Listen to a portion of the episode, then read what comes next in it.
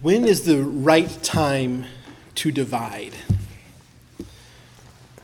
In our world, unity is often upheld as a, a good in and of itself, but I think everyone, when pressed, would say there, there are some times when you have to separate from others.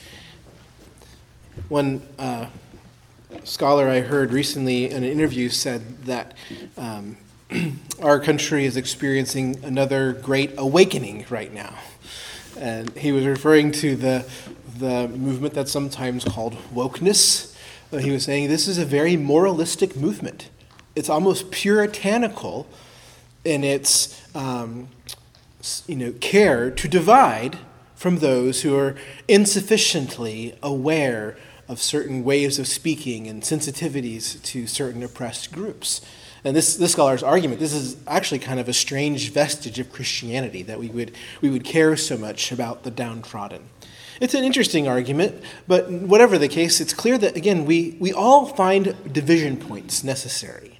You can look back to, to those folks who, who endured World War II, and the ones that we look to as heroes are the ones who had the moral fortitude to divide from the Nazis in Germany who said, who stood up and said, I, I won't go along with this. I'm going to stand against the evils that are being perpetrated. But then we know there are many who didn't divide. They didn't have that, that moral courage to do so. And when the moment came, they, they should have divided. They should have seen the division was necessary, but, but they went along um, with, with the rest of the culture. Well, this morning we're going to see Jesus talk about division. I want to read this the first couple of verses of our passage, Luke chapter 12, verse 49. I don't have the page number for you, but I can find it shortly. page 874. Jesus says, I came to cast fire on the earth, and would that it were already kindled.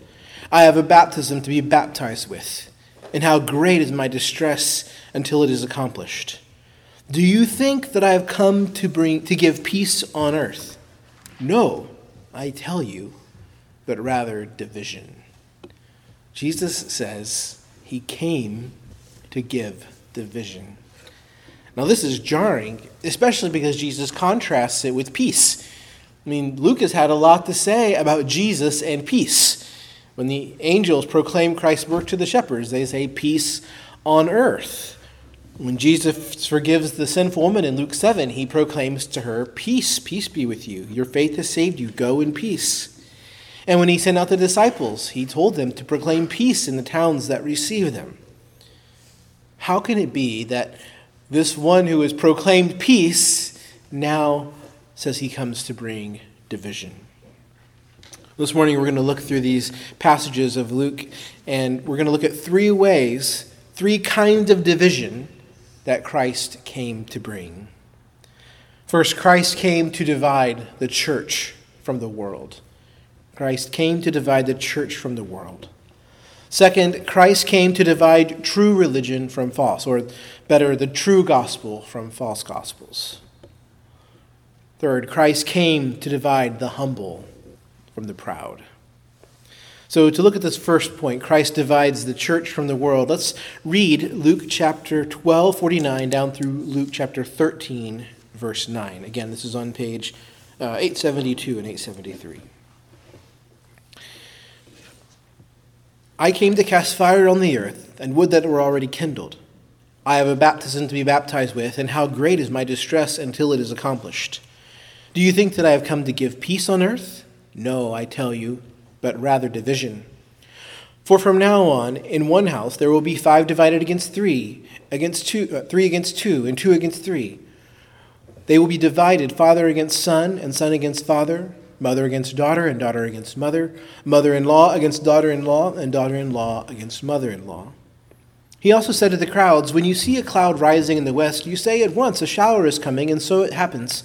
And when you see a south wind blowing, you say, There will be scorching heat, and it happens. You hypocrites! You know how to interpret the appearance of earth and sky, but why do you not know how to interpret the present time? And why do you not judge for yourself what is right? As you go with your accuser before the magistrate, make an effort to settle with him on the way, lest he drag you to the judge, and the judge hand you over to the officer, and the officer puts you in prison. I tell you, you will never get out until you have paid every last penny. There were some present at that very time who told him about the Galileans whose blood Pilate had mingled with their sacrifices. And he answered them, Do you think that these Galileans were worse sinners than all the other Galileans because they suffered in this way? No, I tell you, but unless you repent, you will all likewise perish. Or those eighteen on whom the tower of Siloam fell and killed them, do you think that they were worse offenders than all the others who lived in Jerusalem? No, I tell you, but unless you repent, you will all likewise perish. And he told this parable. A man had a fig tree planted in his vineyard, and he came seeking fruit on it and found none. And he said to the vine dresser, Look, for three years now I have come seeking fruit on this fig tree, and I find none. Cut it down. Why should it use up the ground? And he answered him, Sir, let it alone this year also, until I dig around it and put on manure. Then if it should bear fruit next year, well and good. But if not, you can cut it down.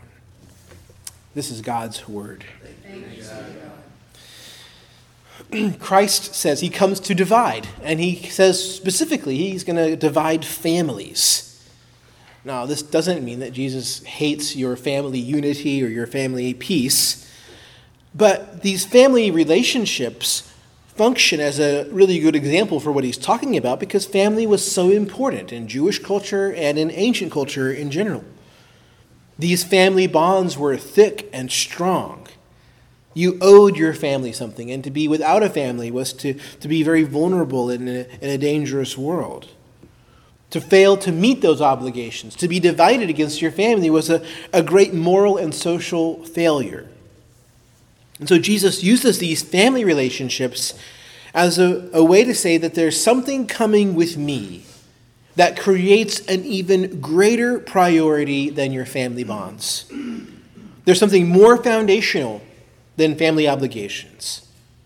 And that's your obligation to me to repent and follow me, to, to trust God by trusting me.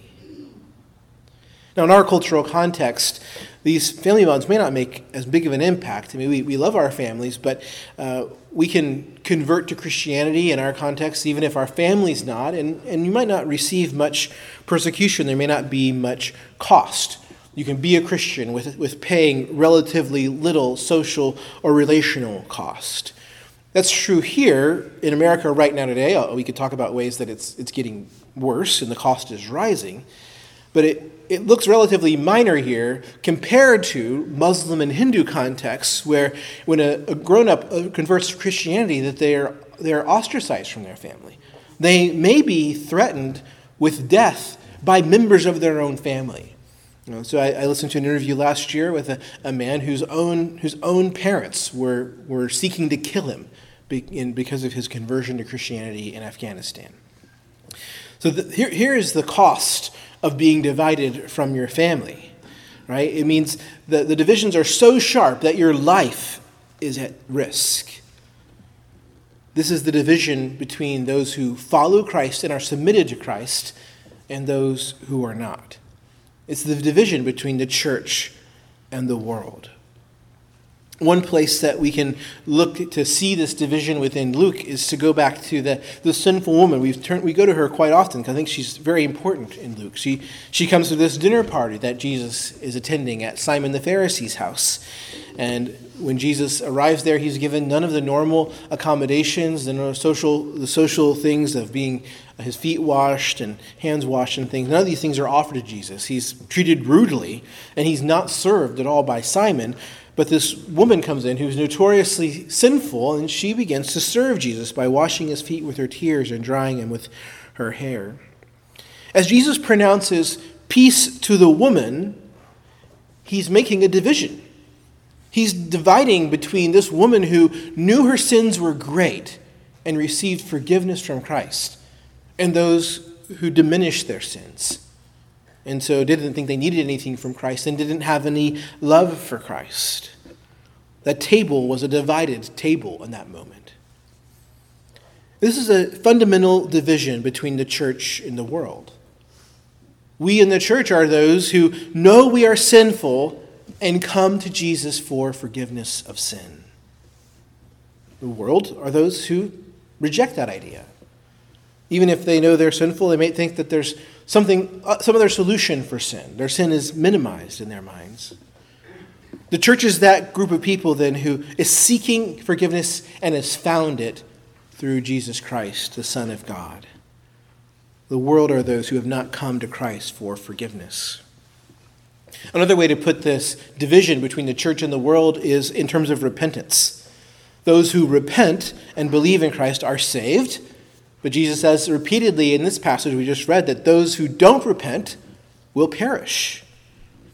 And Jesus uses these two tragedies that have happened in Jerusalem. In one case, Pilate has killed Jews, and he's committed this sacrilegious and gruesome act of, of mingling their, their blood with their sacrifices.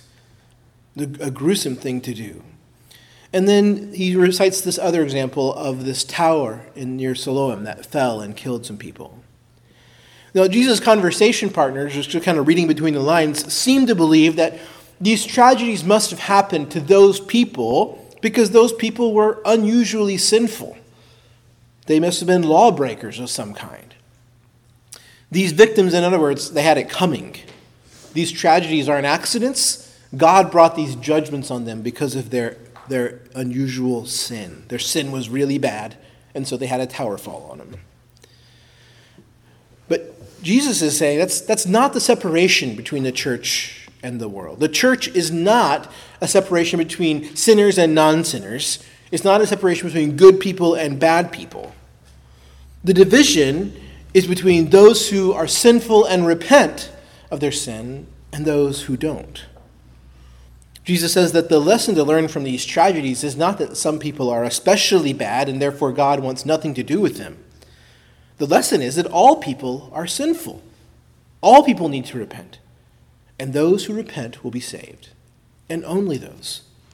Those who reject repentance will perish. The division between the church and the world, then, is between sinners who repent and receive forgiveness and sinners who do not repent and receive God's judgment. Now, Jesus doesn't announce these divisions as a way to say to those outside that you're somehow untouchable you know, you're unrepentant, I've written you off. Rather, the point of Jesus highlighting these divisions is rather to invite the world into the church. It's to invite the unrepentant to repentance. You see this in the parable of these two men going to the judge. Right? The message here is that yes, you've been accused, but now's the time to be reconciled. There's, there's still time. You're walking to the judge, and when you get there, it's going to be bad news for you. The time is running out, but there's still time to repent and be reconciled. And you see this again in the parable of the fig tree. This fig tree had been planted there in the vineyard for three years and has produced no fruit. It's been a fruitless fig tree. And the owner of the vineyard comes and wants to cut it down. But the gardener or the vine dresser says, you know, basically give it another year. I'll fertilize it, you know, make sure it's watered, and let's just see what happens. As parables go, it's pretty anticlimactic. You know, it ends with let's put some manure on it and see. that's that's not the most compelling storytelling, but if you think about it, why should this fig tree be allowed to live? Right? We see other places in the Gospels where fig trees are cursed for being fruitless, but in this case, this master has been patient with the fig tree, and the call is for more patience, with the hope that the fruitless fig tree will bear fruit. The vine dresser thinks that there's reason for hope. This means that, that for those who find themselves in unrepentance outside, there's an opportunity to repent and be reconciled, to go from being fruitless to being fruitful. There's the hope that God can soften hard hearts. God can make the barren fruitful. So even as Jesus is repeatedly confronting Pharisees and those who oppose him in these passages, we should learn from the fact that he's not writing them off. He, he in some places says that their house is forsaken, as in Jerusalem, but he's holding out the hope that they might repent and become fruitful. And we know that some Pharisees did become followers of Christ, like the Apostle Paul. Jesus is saying to all of us, even if you've been fruitless and stubborn and unrepentant until now, you don't have to stay that way. And the time is now to repent. You notice as we read, there are lots of references to time, to knowing the seasons, to knowing what time it is. What, what time is it? it's time to repent and be restored to the judge. His message is stop putting it off. Stop pointing fingers at, at others and their sin. Instead of being divided from God's people, become one of God's people. By faith in Jesus, instead of being divided, we can be saved. We can be welcomed into the fellowship of God. Is it the desire of your heart to be in fellowship with God? Or do you want to choose to continue putting him off, living for yourself? Jesus calls us here to repent, which is, you could say, is taking God's side against yourself and trusting that Jesus' death is for you. Jesus draws our attention to this first division as a way to call us to be reconciled, to repent and be reconciled to God. So that's the first division we see here. The next division is that Christ divides the true and the false gospel.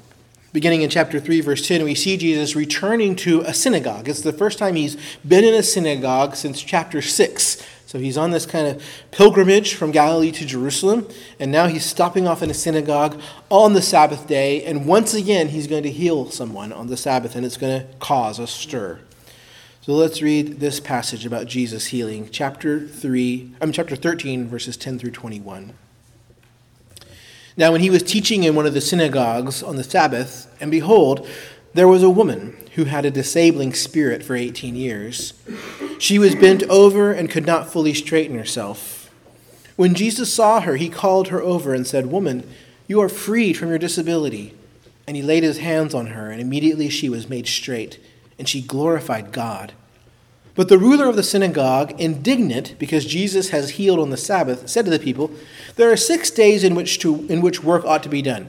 Come on those days and be healed, and not on the Sabbath day. Then the Lord answered him, You hypocrites! Does not each of you on the Sabbath untie his ox or his donkey from the manger and lead it away to water it? And ought not this woman, a daughter of Abraham, whom Satan bound for eighteen years, be loosed from this bond on the Sabbath day?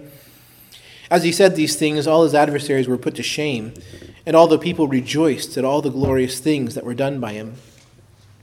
He said, therefore, What is the kingdom of God like? And to what shall I compare it? It is like a grain of, a, of mustard seed that a man took and sowed in his garden, and it grew and became a tree, and the birds of the air made nest in its branches. And he said, To what shall I compare, compare the kingdom of God? It is like leaven that a woman took and hid in three measures of flour until it was leavened. So, as I said, Jesus is back here in the synagogue, presented with this opportunity to heal a woman. And in, here in Luke, the Pharisees continue, or the leaders of the Jews continue looking for reasons to accuse Jesus. And so there's this heightened tension about what's going on here. But it's important to see that this woman was not just ill, it says she was bound by the spirit, a disabling spirit. And it's been going on for a long time. This was a, a long term problem. Like we can infer that none of the leaders of the Jews have been able to deliver her from this spirit. And you kind of wonder did any of them tr- care to try, right? So Jesus says in verse 16 that she'd been bound, and then he pronounces freedom. He says, Woman, you are freed from your disability. And immediately she was made straight, and she glorified God. So this woman is in spiritual bondage with a physical manifestation. And Jesus shows mercy on her, and she, he frees her. And this is noteworthy because this, this is again why Jesus has come. He's come to set the captives at liberty, right? This woman is captive to this spirit, and she's freed by Jesus, and she's healed. What I want you to see is that this is a pretty good image, a picture of what the gospel looks like. The gospel, when it's at work, frees us from our spiritual bondage. The gospel is not about us in our worthiness or works. It's all about the grace and mercy of God to those who are helpless. It's not primarily about anything we do or not about who we are. I mean, this, this poor woman was likely seen by her society as somewhat useless. I mean, first, she's a woman and has fewer rights and less, lesser legal status, but she's also a disabled woman. We can see that the rulers of the synagogue had little regard for her, but Jesus says salvation is for her. Jesus' gospel makes no distinction. It comes to all who need mercy. And Jesus provides mercy. You might even say the gospel is especially for people like this woman. People who have been brought low by life, who are contrite and lowly spirit, as we've read a couple times already today. And the, the two parables Jesus tacks onto this, you know, he says, therefore, and then tells these two parables of the kingdom. They're about the value of seemingly useless things, you know, or at least small things. So a tiny mustard seed can grow into something that is kind of tree like, it's more like a big shrub. And then yeast, which is relatively small and insignificant, when added, it can, it can make this whole loaf grow and rise. Jesus wants people to see that this is what the kingdom of God and the gospel are like. It's about God's miraculous work, often working through what seems useless and neglected. The gospel turns this crippled woman into someone who glorifies God in a way that puts the synagogue leader to shame. The synagogue leader thought he was doing God's work by his fastidiousness to the Sabbath laws, but he wasn't glorifying God. But this woman, regarded by her society as useless, she's the one glorifying God here.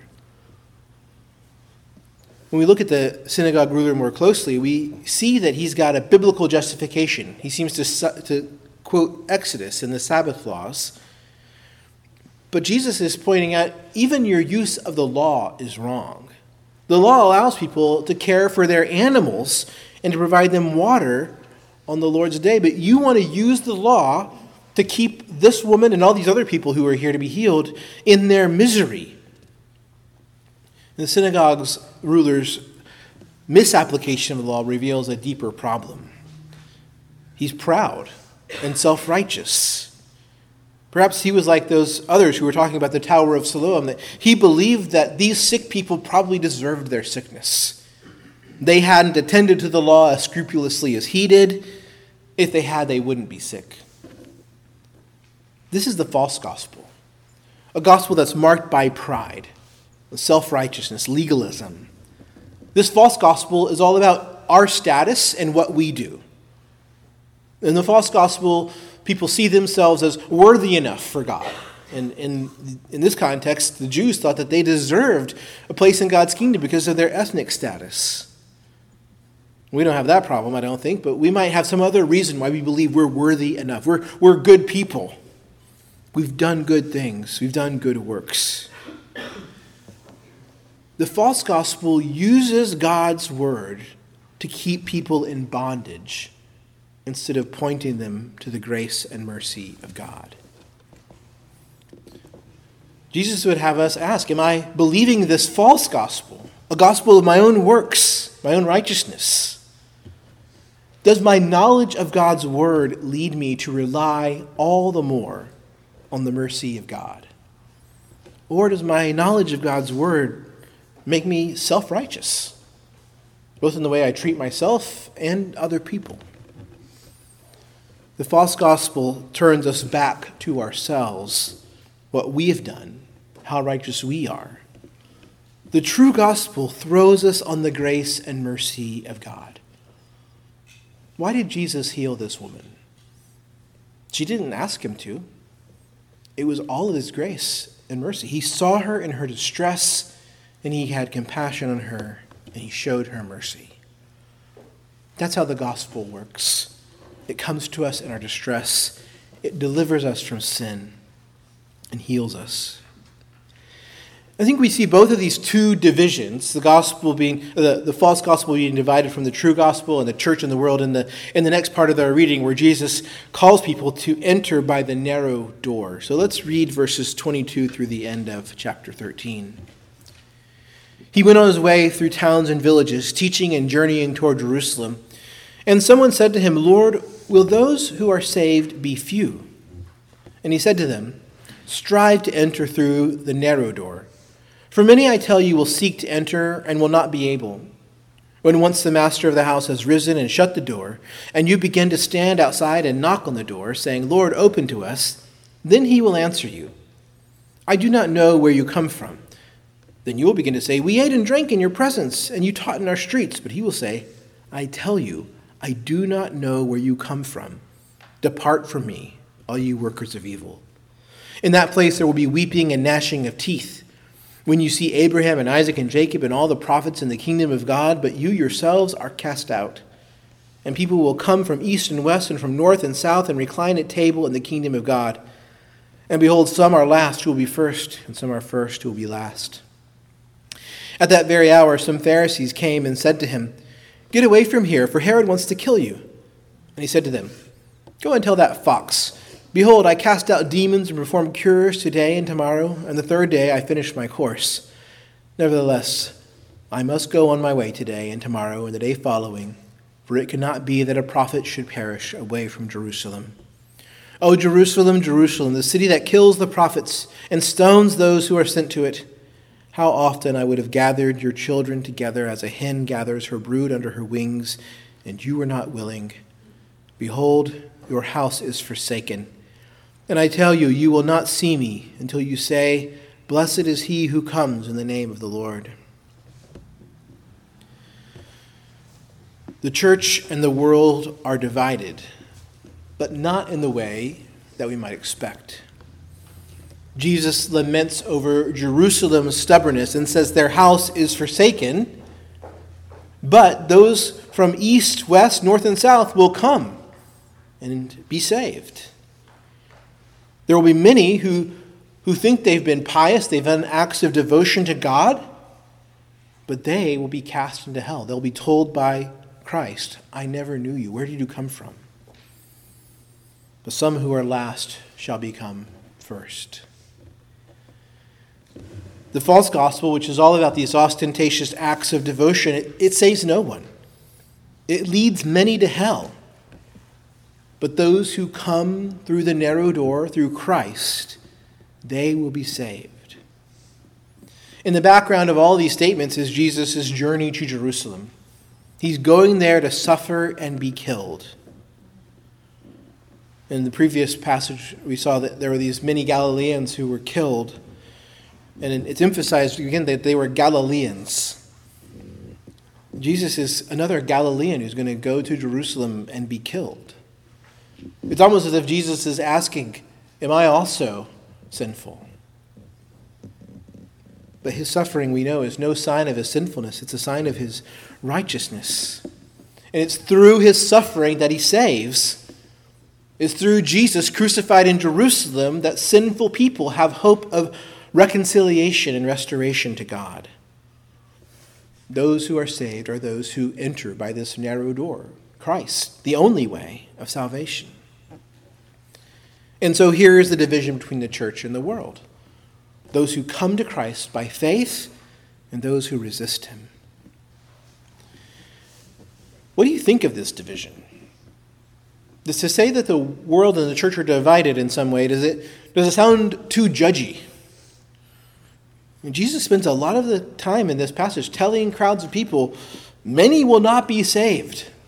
It doesn't, it doesn't seem like a very popular evangelistic strategy.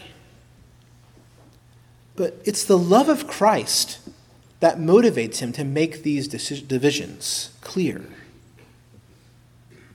What's more unloving than to give people false assurance about their relationship with God. As a church, one reason for being careful about membership is to try to make this division clear. Not because we want to exclude anyone unnecessarily, but we want the world to know that the gospel saves and transforms people. We want them to know that doing great acts for Jesus may be well intentioned, but lead you to hell. We want them to know that thinking fondly of Jesus doesn't necessarily save. We want them to know that faith is what saves. Your good works don't save, your, your own sense of your personal worth doesn't save. None of those things save, but Jesus saves. And he saves those who have come to the end of themselves, who know that they are sinners who need mercy. That's the narrow door that all must enter. And that's who Jesus has come to save everyone who believes that message, whether they're Jews or from the four winds, whether they're great and mighty leaders or whether they're hunched over women who've been abandoned. Jesus makes these divisions because he wants to save. He wants to call people out of their unrepentance into repentance. He wants to call them to himself through the narrow door. He wants us to see that repentance and faith in Christ's work is the only way to be saved. As if to put an exclamation point on all this, we have something of a replay of the themes of our passage in chapter 14. We see here that Christ divides the humble and the proud, and I, I think he does this as a way to provide some tests for us. How do you know if I'm coming through the narrow way?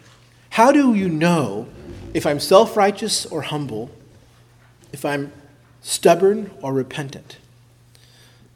So let's read these three um, encounters. We're going to first read the, the healing, and then we'll read some parable one's a parable like saying and then some parables. So beginning verse 14, uh, chapter 14, verse 1. One Sabbath, when he went to dine at the house of, the, of a ruler of the Pharisees, they were watching him carefully, and behold, there was a man before him who had dropsy. And Jesus responded to the lawyers and Pharisees, saying, Is it lawful to heal on the Sabbath or not? But they remained silent. Then he took him and healed him and sent him away. And he said to them, Which of you, having a son or an ox that has fallen into a well on a Sabbath day, will not immediately pull him out? And they could not reply, reply to these things. So again, just the, this similar replay of a healing on the Sabbath that silences his critics, right? His mercy shown to this man with dropsy. And now we come to the first test. The first test is this Are you obsessed with your own honor? And we see this parable like saying beginning in verse 7. Now he told a parable to those who were invited, when he noticed how they chose the places of honor, saying to them, When you are invited by someone to a wedding feast, do not sit down in the place of honor, lest someone more distinguished than you be invited by him. And he who invited you both will come and say to you, Give your place to this person. And then you will begin with shame to take the lowest place.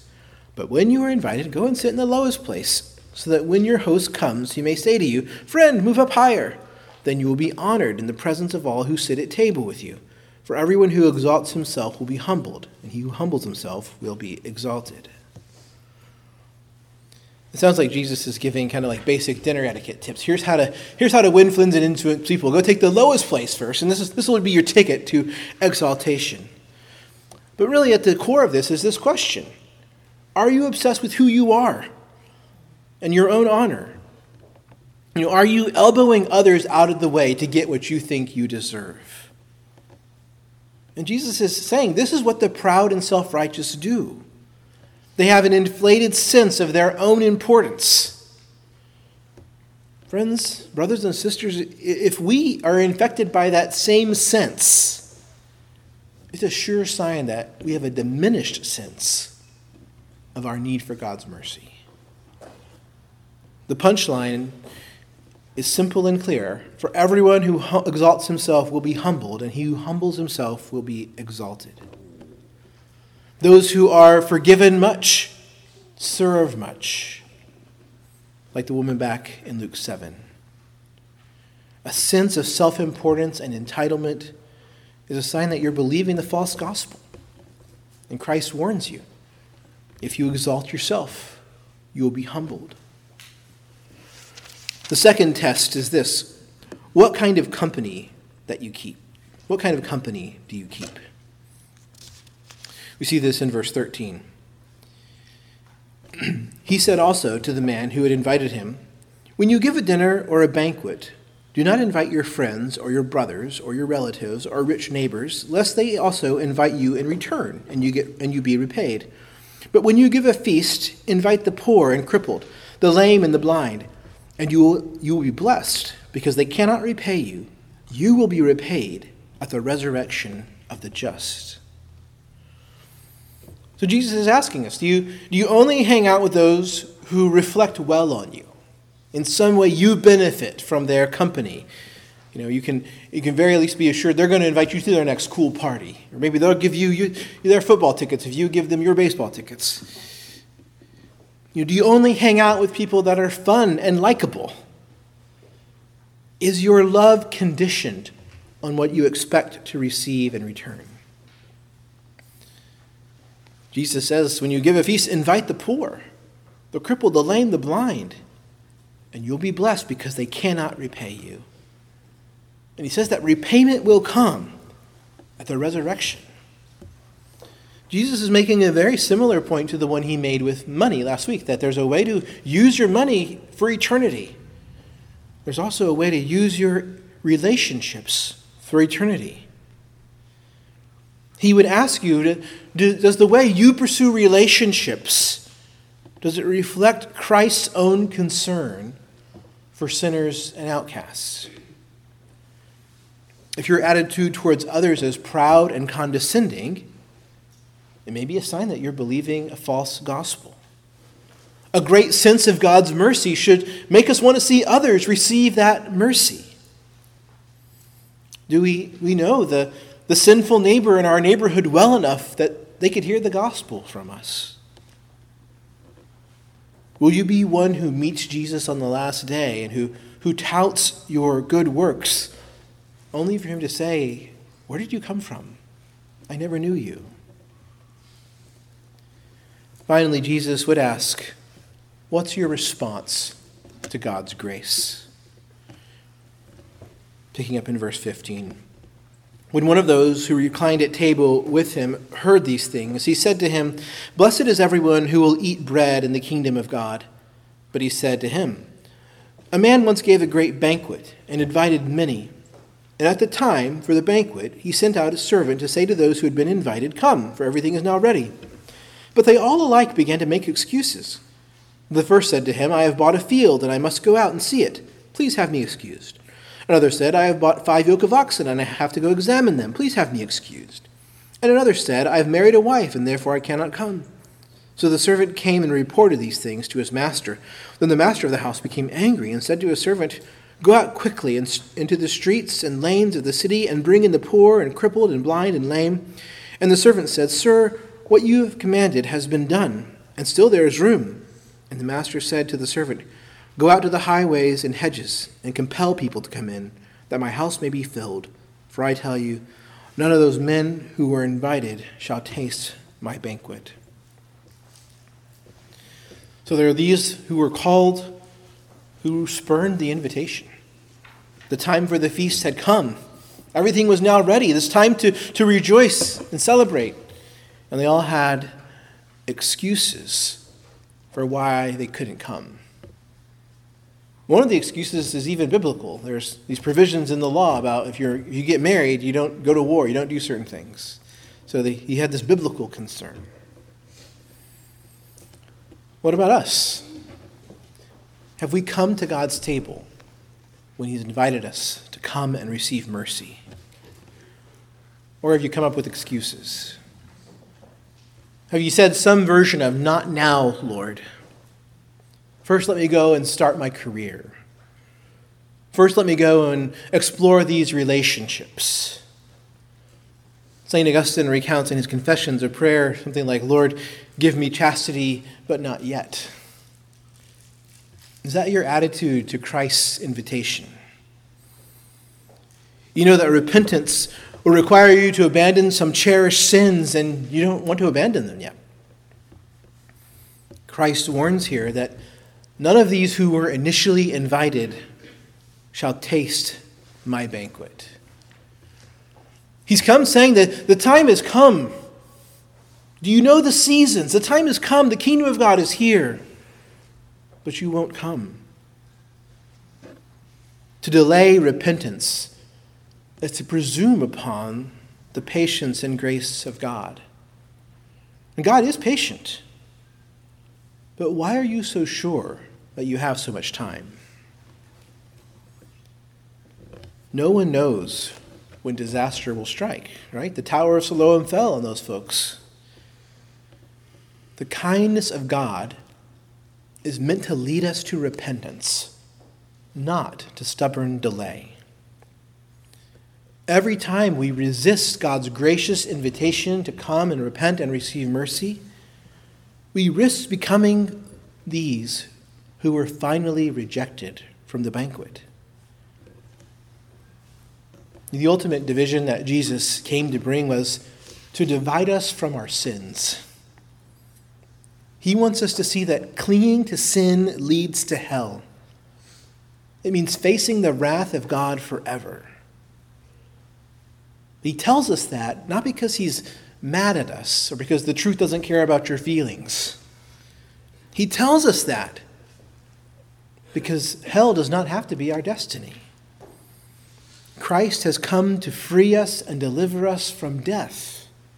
He's come to save and to forgive those who repent and believe. So, the message of urgency in this passage is to come and be delivered from your sins. Let's pray. Our Father in heaven, we're so grateful that Jesus did come that he came telling us the truth about ourselves. We see in his warnings to these Pharisees that we could easily go the same route. We know a lot, we have a lot of experience with your law and your ways. We could become self righteous so easily. We could believe that you have set your love on us because we are worthy and good, instead of knowing that we are poor and miserable that we are totally dependent on your mercy. So, Father, we pray that you would help us as a church to make the gospel clear, that you would help us to make it clear to the world of what it means to enter the narrow door and be saved. We pray this in Jesus' name. Amen.